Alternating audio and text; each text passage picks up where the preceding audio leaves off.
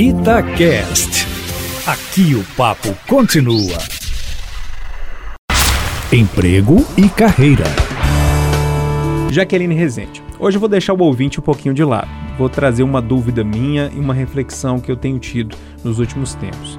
Eu estou um pouquinho com, a, com raiva da palavra empreender. A gente é bombardeado todos os dias, parece que todo mundo tem jeito para empreender, todo mundo tem que ser empreendedor. E o meu medo é o seguinte: me parece que as pessoas estão indo tentar é, empreender, tentar montar uma empresa sem planejar muito, só porque todo mundo está falando que ela tem que empreender. É um medo aceitável meu? Ou seja, eu estou num caminho certo de linha de raciocínio ou estou totalmente errado? Bom dia. Bom dia, Júnior. Vamos lá. Essa é uma questão tão bacana e merecia a gente ficar o dia inteiro falando sobre ela.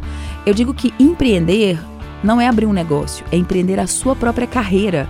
É muitas vezes investir em você para que você esteja dentro do mercado de trabalho e consiga ascender, crescer, buscar uma boa remuneração. Essa coisa da gente tentar só trabalhar no empreendimento, de abrir um empreendimento, requer o quê? Dedicação, trabalhar 16 horas por dia, ter conhecimento e fazer um planejamento prévio.